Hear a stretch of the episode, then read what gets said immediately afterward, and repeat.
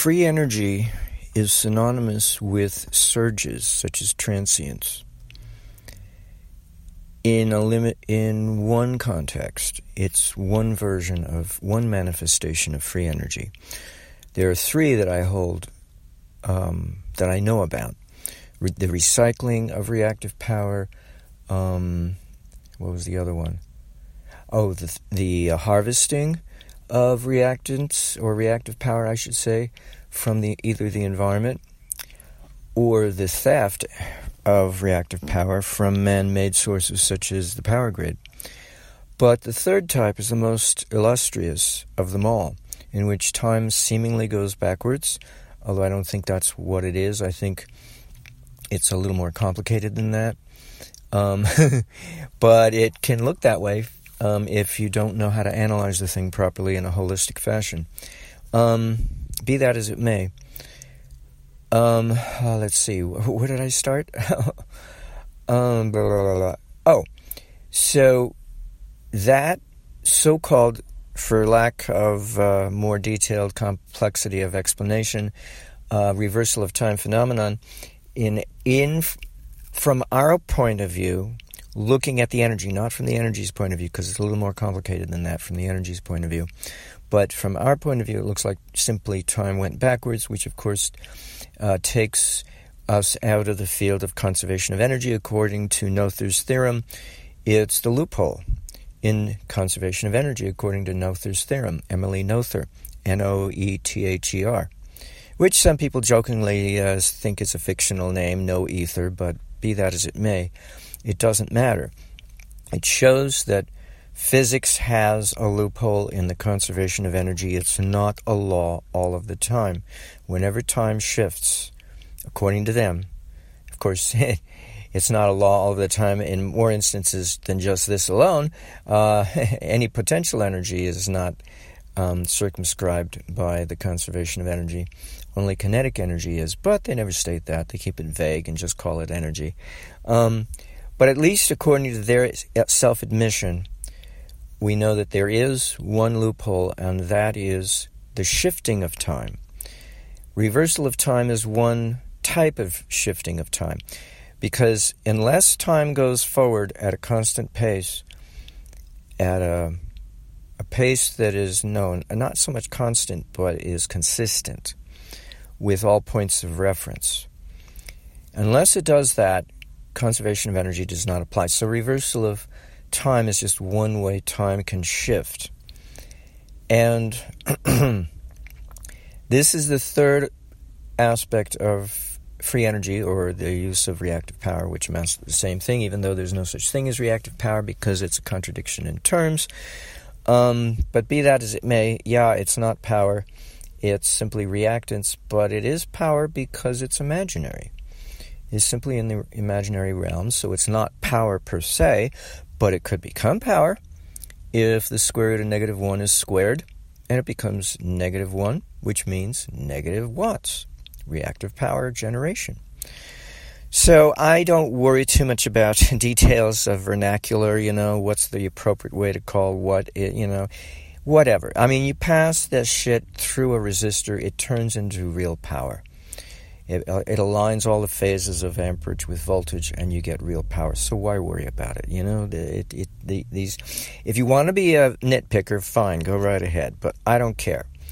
Um, so these transient surges, in which time does silly things. Let's put it that way.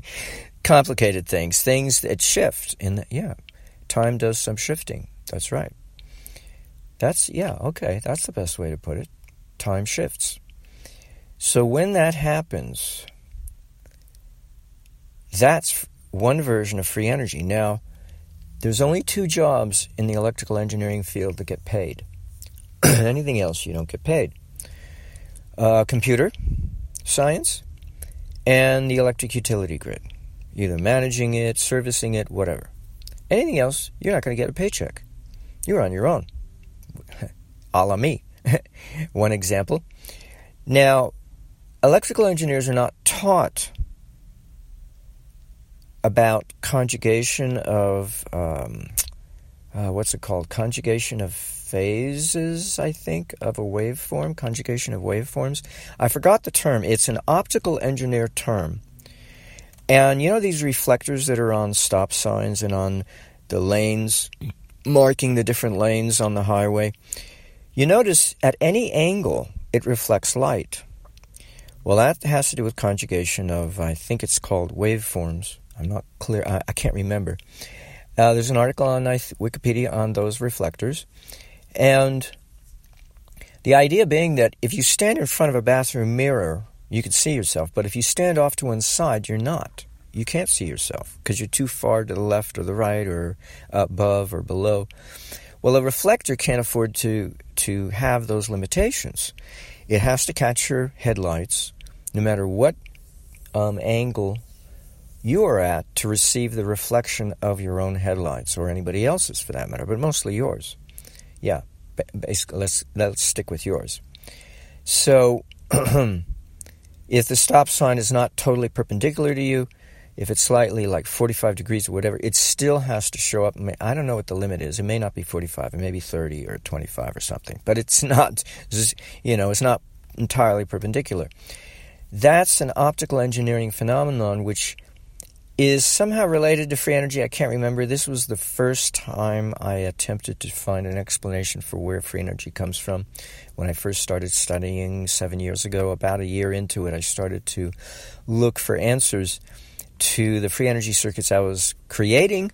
You know, it only took a few weeks on Paul Falstad's simulator, falstad.com, F A L S T A D.com, um, because he uses ideal transformers and nobody knows how to build them, so they claim that they're not buildable. But I claim that they are. I just haven't done the experiments to figure it out yet. But I'm pretty certain they're buildable. Um, and I have ideas of what experiments to do to find out. Um, due to Nathan Stubblefield, of all people. Uh, let's see, and John Bedini, a little bit of him. Uh, let's see, where are we? Um, whew, boy, covering a lot of stuff here. Surges, oh yes. So, surges are one type of free energy. I know I'm skipping something around. I'm skipping around, but I'm trying to go back to the base here. Forget about the trans, uh, the uh, tangential uh, style of thinking that I tend to do. Um, and since surges or transients are one type of reactive power or free energy, oh, I remember now.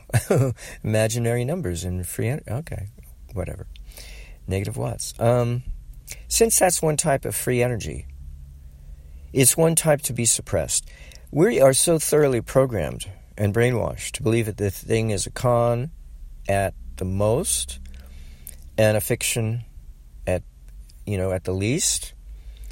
Um, nobody believes anybody who claims they can do free energy. Oh, build it and we'll believe you. Well, that I'll, I'll bet you forty thousand dollars you won't. You'll still think it's fraud, even if it's built in front of your face and running. Oh, good grief! I've seen people, you know, oh blah blah blah blah blah. Well, I thought you'd believe it if it was blah blah blah, you know. so the only people who take interest are the ones who know better, and it's their job to suppress it. CIA operatives, maybe NSA.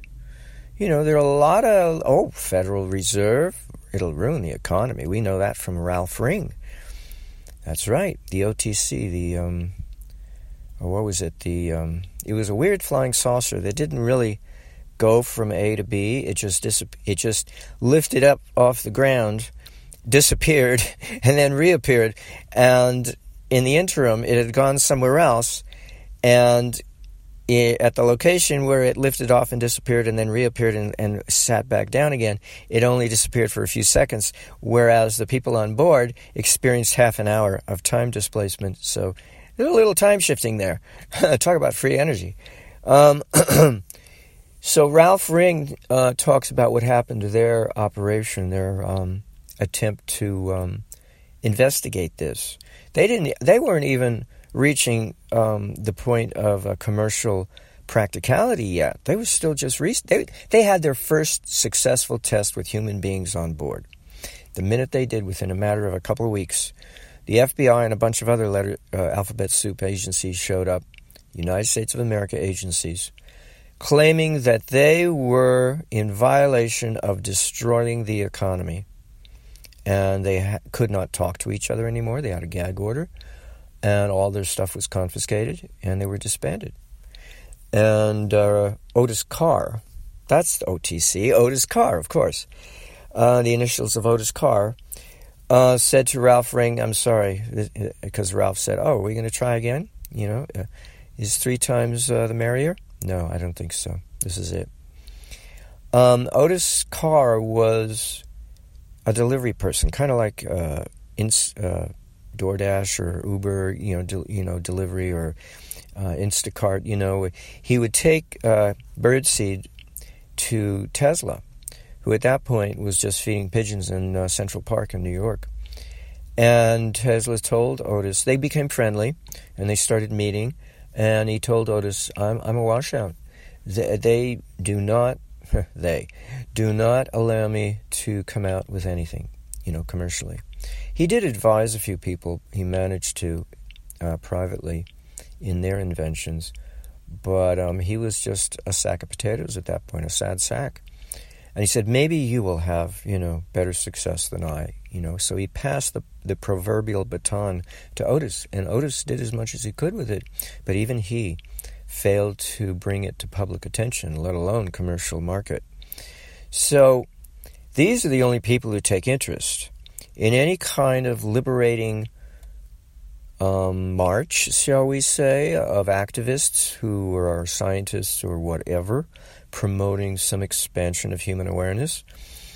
Usually the thing gets suppressed, and usually by operatives who go undercover, or who don't go undercover but uh, in, and infiltrate the group, but just operate publicly and show up at your door with a warrant and a search warrant and, dist- and take everything, including your desk chair like um, the FCC did with uh, Richard Hackenberger uh, and E.V. Gray and their motor, their DC pulse motor. Um, and it's still a vibrant activity, but I don't worry about it because it's the only way to make progress. And I think only the only after I'm dead will uh, any progress be made. But be that as it may, um, I'm a farmer. I plant seeds and somebody else will harvest them. That's basically uh, what a lot of um, uh, what are they called? When you're out front, when you have a V-shaped formation of geese, you know, flying. Um, he's the the windbreaker. You know, the guy out front. It's called something um, when you're in the snow, or uh, I don't know. the guy out front. Um, he takes all the flack, and uh, the people in the rear get all the credit or get all the benefits. So it's the most I can hope for. Even though I hope for more, it's the most that, uh, in practical sense, I can hope for. So I haven't gotten to the punchline yet, the point of this recording. So, since the only people who take an interest are the ones who know that it's of value and whose job is to suppress it and keep it suppressed, there's a phrase that electrical engineers use who are in charge of managing the grid, the utility grid. It's called balancing the load.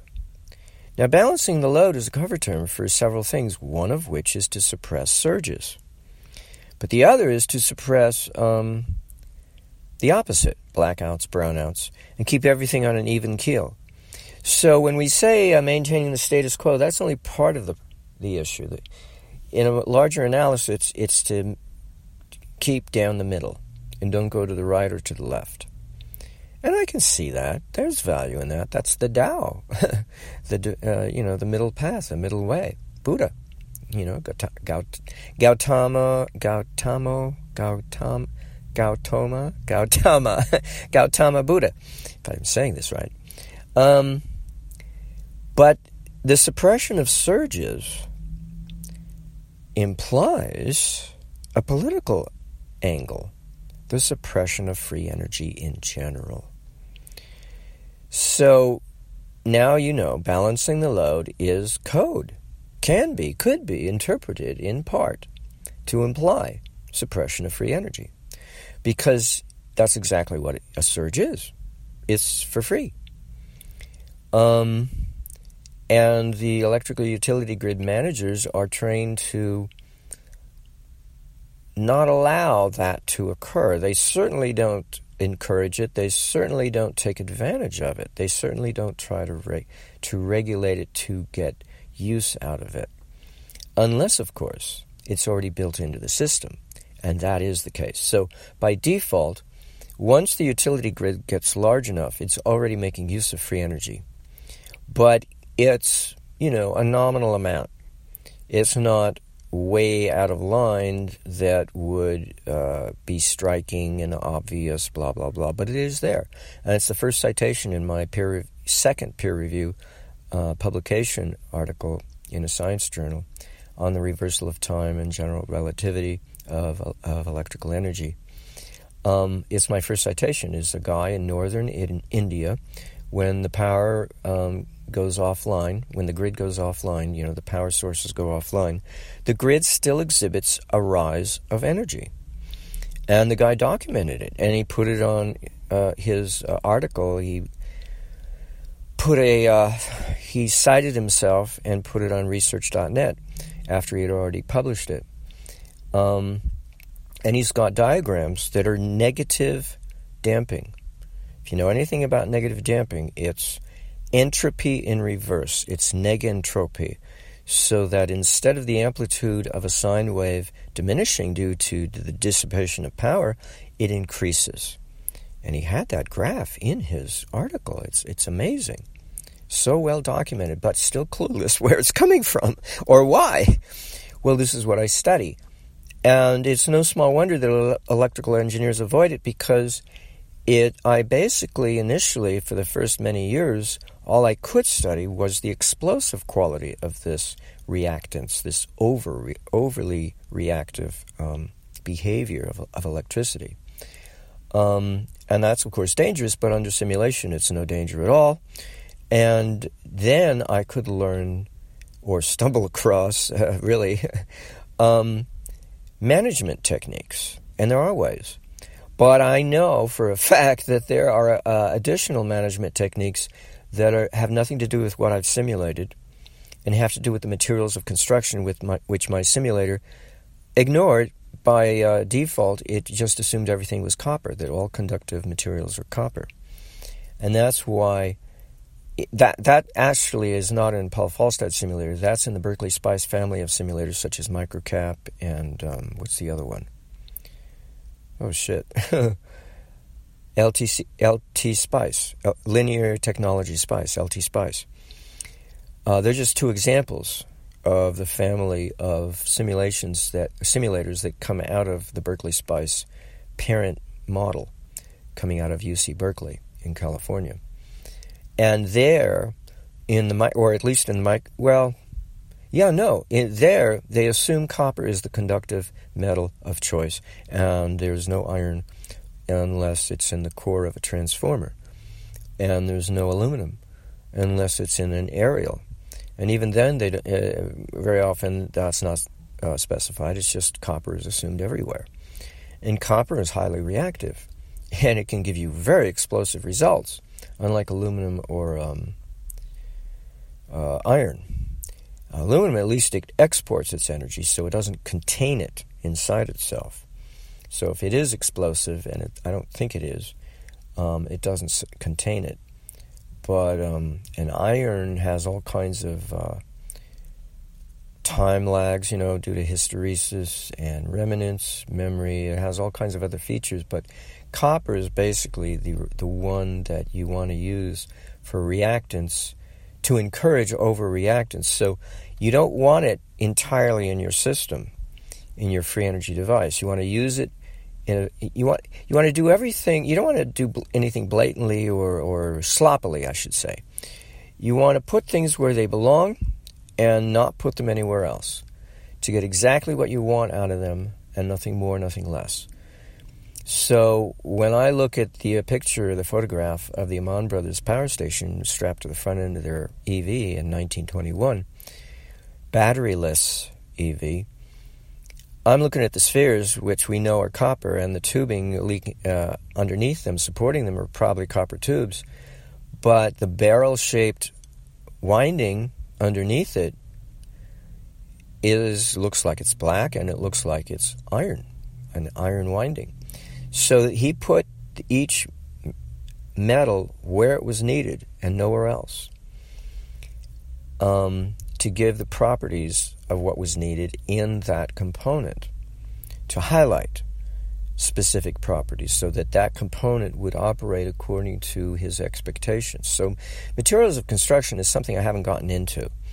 I know about it in a vague way, in a generic way, but I don't really know about it really. Certainly not from personal experience. So I don't know how that's going to complicate things and give us means and methods whereby to regulate an explosive overly uh, overreactance. But I'm sure it will because all we have to do is look at the naysayers who say it's impossible to create free energy.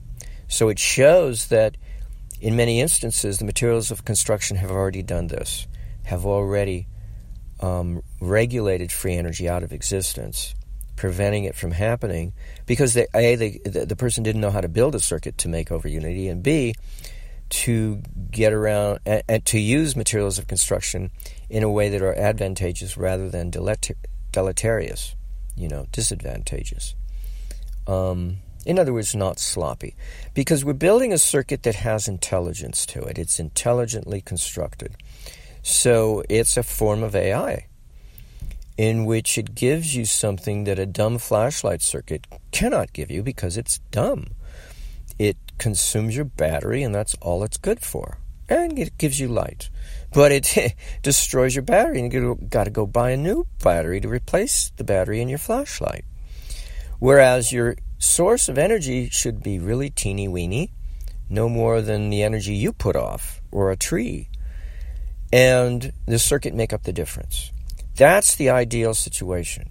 And if the circuit cannot make up the difference, at least maybe it should steal it from somewhere else or harvest it, depending on how you want to view that, or recycle the energy that you're giving it so that the little bit of energy is enough to run the circuit because it recycles it 50 times before it uses it up and has to go back and get some more.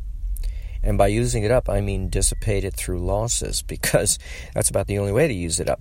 No, the, uh, conversions. Conversions and losses.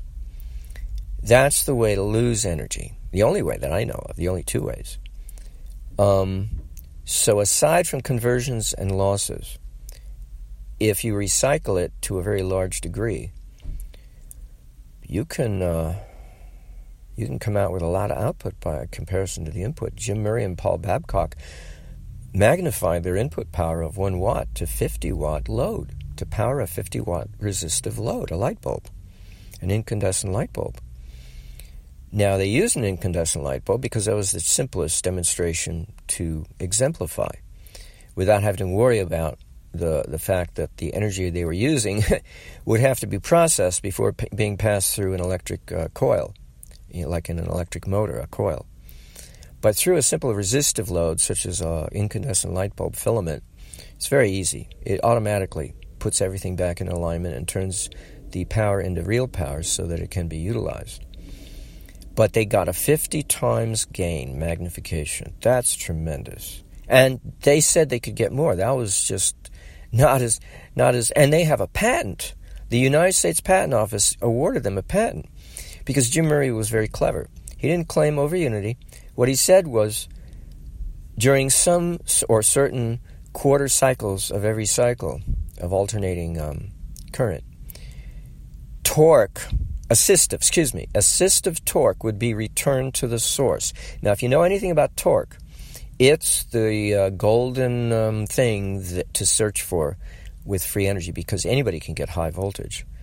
But if you can get watts, that's what we all want is power. And so torque requires power. You can't get torque from voltage alone. That's why uh, static motors, electrostatic motors, don't have a whole lot of power to speak of, or none, because there's no current consumption going on.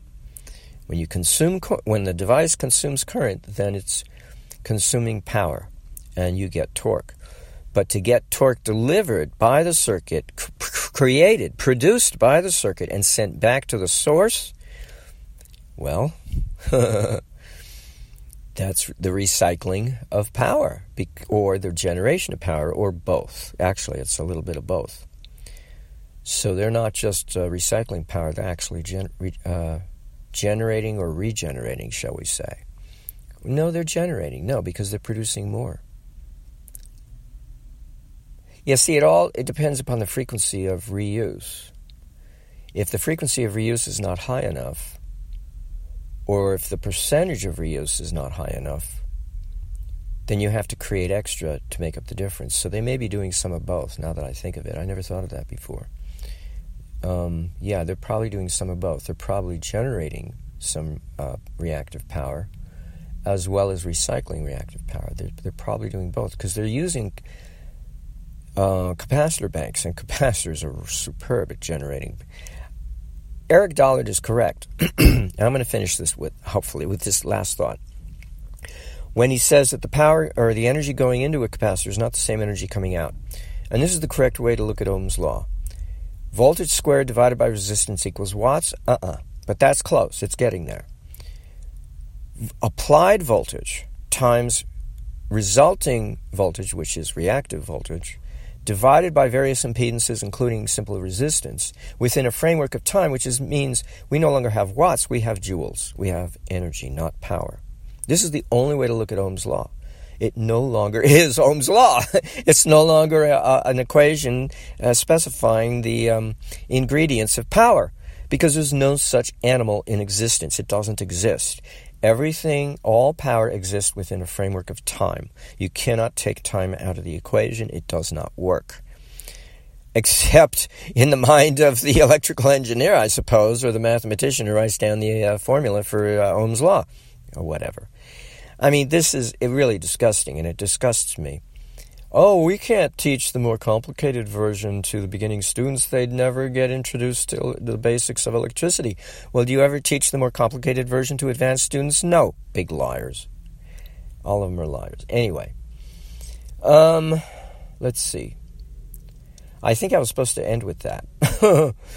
That's right, but why? What was the point? Oh, yes, assistive torque. Right.